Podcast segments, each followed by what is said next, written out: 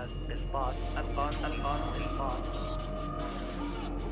تقديم جرعة صوتية قانونية بودكاست إخباري لآخر المستجدات في الساحة القانونية محكمة السلام عليكم. هذه هي الحلقة الرابعة من قسطاس والتي يشرفنا فيها أن نستمع إلى خواطر ثلاثة من الأساتذة حول إعادة صياغة نظام المحاماة. هذا الحدث التاريخي الذي يشهده المحامون والمجتمع القانوني بشكل عام في المملكة. وحتى نضع الحلقة في سياقها الزمني إليكم الأحداث ذات العلاقة حتى وقت نشر هذه الحلقة على الأقل. في التاسع من يونيو الثامن عشر من شوال أعلنت هيئة المحامين عن تشكيل لجنة استشارية ولجنة صياغة لمشروع إعادة صياغة نظام المحاماة ترتبطان بالأمانة العامة للهيئة ويمكنهما الاستعانة بخبراء ومختصين. وتم تحديد 60 يوما كمدة للمشروع. ثم بدأت اللجان أعمالها واجتماعاتها عن بعد. وفي الخامس والعشرين من يونيو الخامس من ذي القعدة عقدت الهيئة ورشة عمل افتراضية لاستطلاع الآراء والمقترحات. ثم انقضت مدة الستين يوما المحددة للمشروع ولا زال المجتمع القانوني إلى الآن بانتظار نتائج عمل اللجنتين. لا أود الإطالة أكثر. صاحب الصوت الأول هو المحامي الدكتور عبد اللطيف بن عوض القرني القاضي السابق والمستشار لعدد من الجهات محكم معتمد في المركز السعودي للتحكيم التجاري وعضو اللجنة الاستشارية للمشروع حيث تطرق في خاطرته إلى عدة نقاط بدأ بنبذة تاريخية لتنظيم مهنة المحاماة فقال هي تعتبر مهنة المحاماة مهنة ابتدأت كعلم ثم انتقلت كمهنة ثم عادت إلى التنظير والعلم متزامنة بالممارسة العملية فهي علم يدرس ومهنة تمارس وهي امتداد لعمل الشخص وكيل في العصور السالفة. وفيما يتعلق بتنظيمها في داخل المملكة العربية السعودية نستطيع أن نقول أن أول تنظيم لها كان عام 1928 عندما صدر نظام أوضاع المحاكم الشرعية وتشكيلاتها آه، حيث أن نص النظام في المادة السبعين إعطاء شهادات محترفي التوكيل طبق التعليمات الموضوعة لها ثم حصل انتعاش اقتصادي وتنمية وتطور في العمل التجاري وصاحب ذلك قضايا عمالية وقضايا تجارية وأنشئ نظام المحكمة التجارية وإجراءات المصالحة والتحكيم إلى غير ذلك مما جعل هناك أيضا طفرة تصاحب ذلك في مسألة التوكيل من وزارة التجارة. حتى صدر النظام الجديد عام 1422 كنظام مستقل لنظام مهنة المحاماة. وهو أول نظام متكامل آه، يصاغ لهذه المهنة وترتيب أوضاعها وآلية منح الرخص وآلية التدريب وتنظيم كافة الشؤون المتعلقة بها سواء بالمحامي أو المهنة أو الأشخاص ذوي العلاقة بهذه المهنة إلى غير ذلك. هذه المهنة متطورة وتعيش كافة التطورات التي تعيشها كافة الأنظمة الإجرائية. سواء فيما يتعلق بأنظمة المرافعات أو نظام التحكيم. وما شهدناه مؤخرا في نظام المحكمة التجارية ولائحة نظام المحاكم التجارية ولائحة التنفيذية عندما اشترط في بعض القضايا وبعض المراحل من التقاضي أن الذي يقيد هذه الدعوة أو الذي يترافع فيها محامي. وهذه كلها من التطورات التي صاحبت مهنة المحاماة. وبعد هذه النبذة التاريخية يتحدث الدكتور عن أهمية إعادة صياغة النظام فيقول والحاجة لصياغة هذا النظام آه، ماسة أو إعادة صياغته ماسة جدا في تنظيم آلية الترخيص ومدى وجود الحاجة إلى اختبارات مهنية في من يدخل في هذه المهنة. كذلك آه، تنظيم درجات للمحامين فالمحامي المبتدئ ليس كالمحامي الممارس والمحامي الممارس ليس كالمحامي صاحب الخبرة الطويلة. فلا بد من وضع درجات للمحامين وآلية الترقية في هذه الدرجات. كذلك ما يتعلق بحقوق المحامي وواجباته حيث أن هناك بعض التطورات التي حصلت في قضاء التنفيذ ومحاكم التنفيذ و آه، ترتيب بعض السندات التنفيذية وهل عقد المحامي لأن المحامي عندما يعمل في القضية وينتهي يبدأ بمعاناة فيما يتعلق باستلام حقوقه وآلية استحصالها. فهذه آه، الحاجات أو الاحتياجات التي صاحبت المهنة آه، جعلت القائمين على هذه المهنة والقطاع العدلي يعيد النظر في ترتيب أوضاع المهنة. كذلك الواجبات التي يعني تطلب من المحامي فيما يتعلق بمسؤولية اتجاه أصحاب القضايا والعملاء وبذل العناية وكذلك الأخلاق المهنية فيما بين المحامين فيما يسمى قواعد الزمالة وكذلك مع الأطراف ذوي العلاقة أو في المحكمة. كل هذه الأمور جعلت النظام القديم لا يفي بهذه المتطلبات لتغير الظروف والاحتياجات وازدياد أعداد المحامين وكثرة ترددهم على المحاكم. ووجودهم في قطاعات غير المحاكم مثل الشرط ومثل النيابة العامة مثل الدوائر الحكومية مجالس إدارة الشركات إلى غير ذلك. فالمهنة آه، لابد أن يعاد آه، ترتيب أوضاعها من حيث التنظيم الداخلي أيضا ما يتعلق بالتدريب وهو موضوع يعني ذو شجون فيما يتعلق بحقوق المتدربين واحتياجاتهم وآلية التدريب وآلية آه، منح الرخصة. وليس كل من تخصص في القانون أو الشريعة يستطيع الدخول لهذه المهنة آه، إلا بموجب تدريب ثم اجتياز اختبار مهني يتناسب مع قدرات الشخص وميوله وشغفه بهذه المهنة التي تبدأ دائما في اكتساب المهارات وقد تكون في البدايات شاقة وصعبة آه، لأن المهارات تعتمد على النشاط العقلي والفهم والمراجعة والتحليل والدراسة ثم يكتسبها الشخص من خلال الممارسة شيئا فشيئا حتى يلم بها. فهذه الأمور لا بد لها من تنظيم ولا بد لها من حماية ولا بد لها من آه، إجراءات محددة بحيث آه، يستطيع كل شخص آه، معرفة ما له وما عليه. فهذا هو ما يتعلق بالحاجة لإعادة صياغة النظام. خاصة آه، تغير كثير من الأنظمة العدلية في المملكة العربية السعودية وتطويرها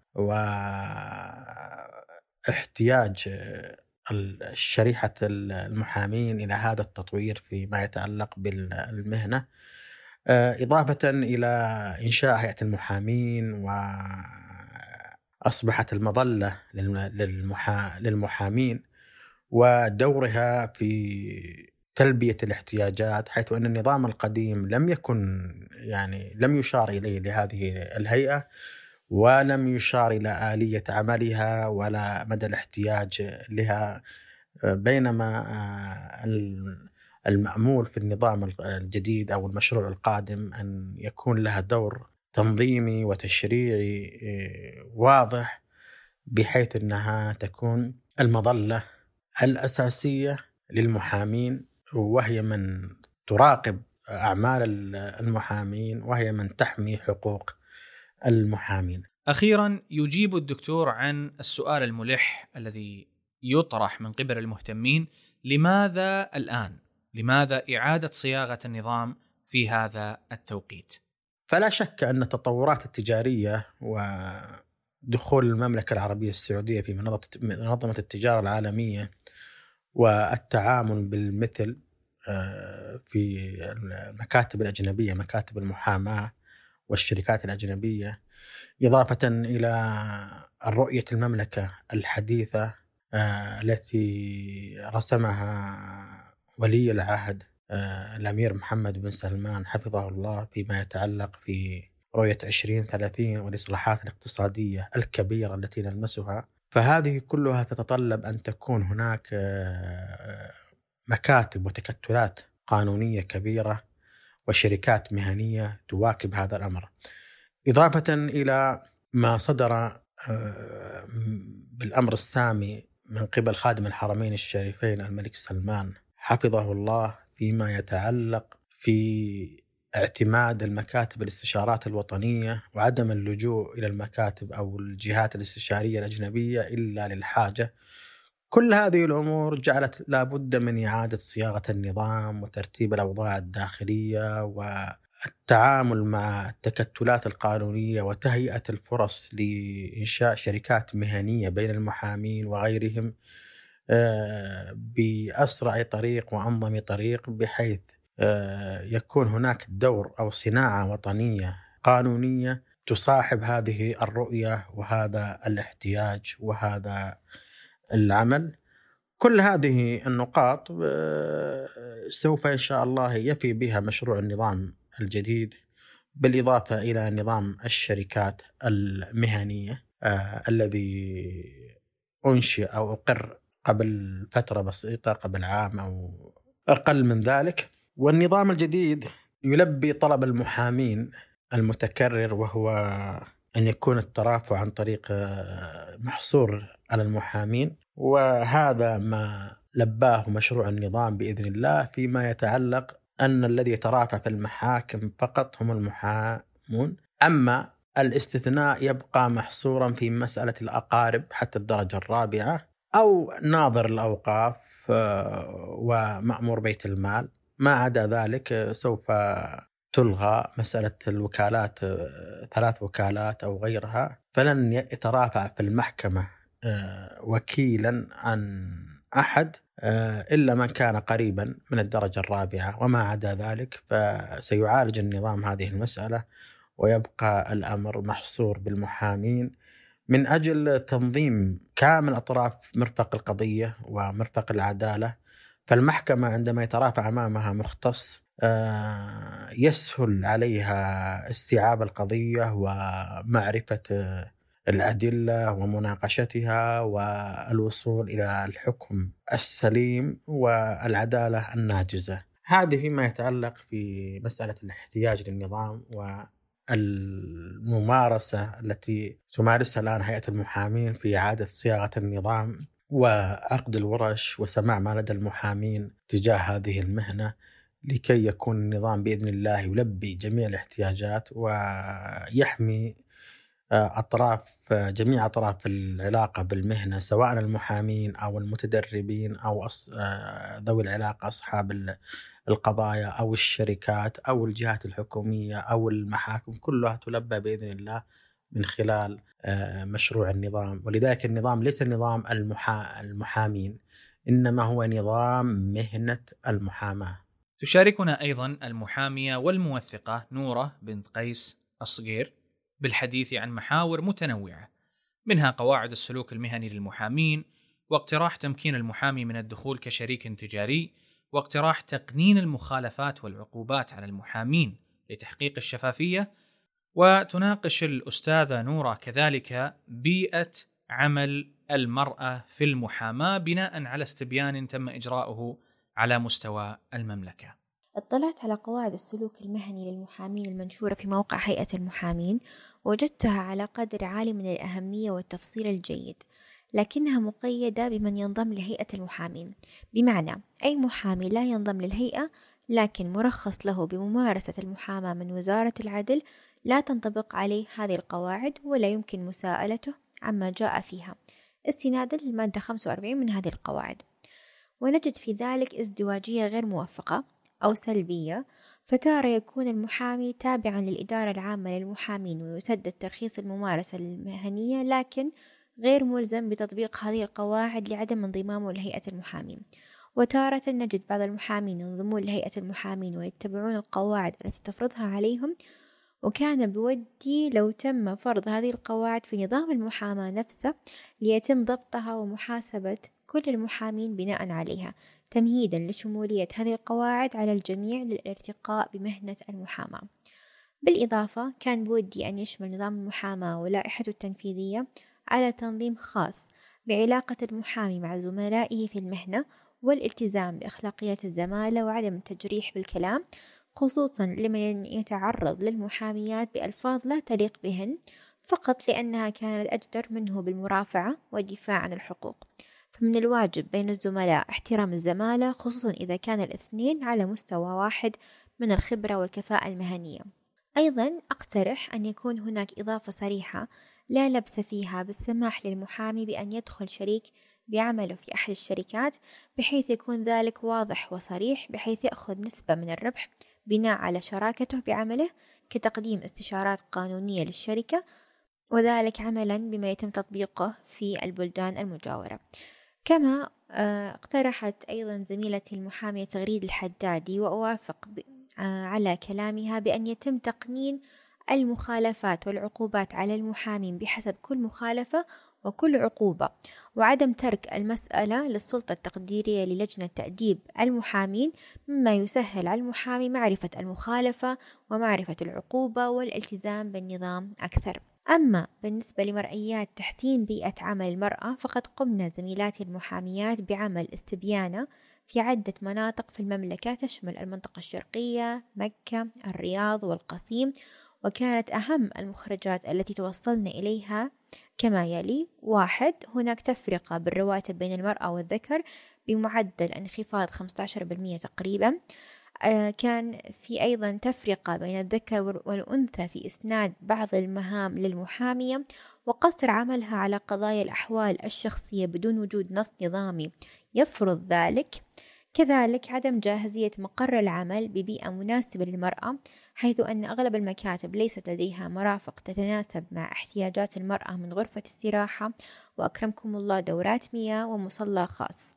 أيضا عدم وجود هيكلة تنظيمية لتنظيم عمل المحامية وحمايتها من المنافسة داخل المنشأة التي تعمل بها بالإضافة عدم الالتزام مكتب المحاماة بوضع لوائح داخلية تنظم سير العمل في المنشأة تبين حقوق والتزام المحاميات وذلك يؤدي لضعف الحماية الممنوحة للمحاميات في نظام العمل.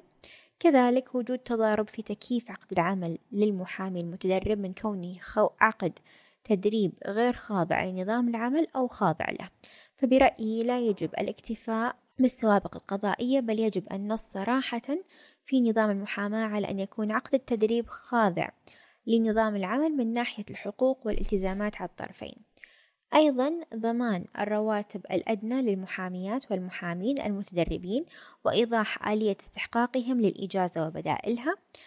كذلك تعزيز الولاء الوظيفي للمحامين والمحاميات من حيث قاعدة up or out والتي تترجم بالصعود أو الخروج والتي تسمح أو تسمح للمحامي بالتدرج في درجته الوظيفية في مكتب المحاماة وتشجيعه على الإنتاجية المهنية بدلا من النظر إليه على أنه منافس مستقبلي للمحامي صاحب المكتب.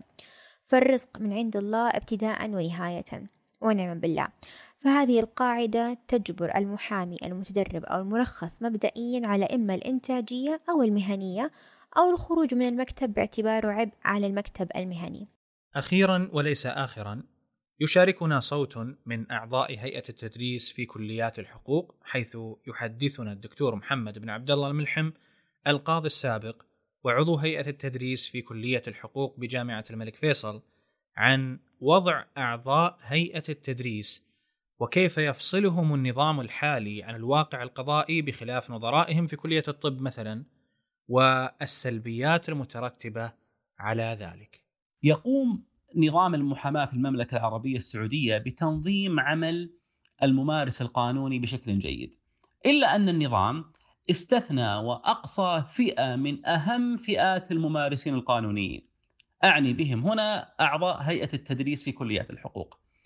كليات الحقوق وبشكل سنوي تقوم بتخريج ما يقارب من خمسة آلاف طالب وطالبة يقوم بتدريسهم مجموعة من أعضاء هيئة التدريس المنفصلين تماما عن الواقع العملي للمحاكم واللجان شبه القضائية ونحوها.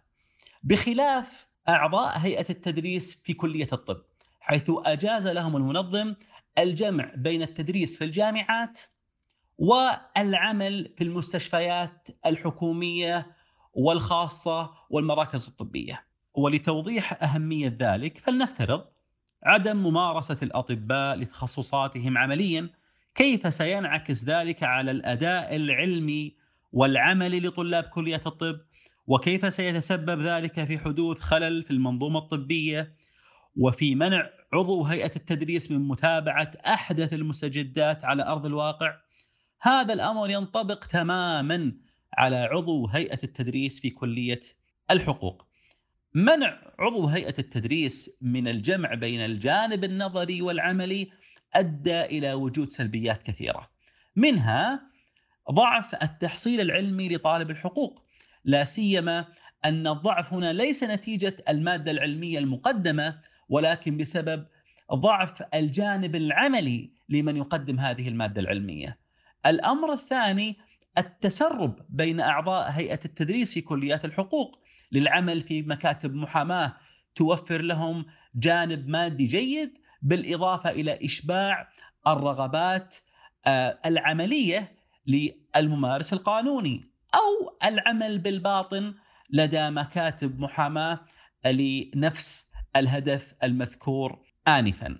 ما أرجوه هو تعديل نظام المحاماة آه، ليشمل السماح لأعضاء هيئة التدريس للممارسة القانونية بالإضافة إلى السماح لأعضاء هيئة التدريس للعمل في ال ال الإدارات القانونية في الجامعات وتمثيل الجامعة في المحاكم هذه المقترحات قد تساعد في الجمع بين العمل النظري الذي يقوم به عضو هيئة التدريس والجانب العملي المفقود في العملية الأكاديمية في كليات الحقوق.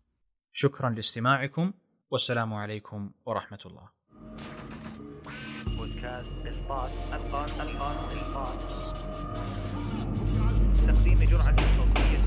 محكمة!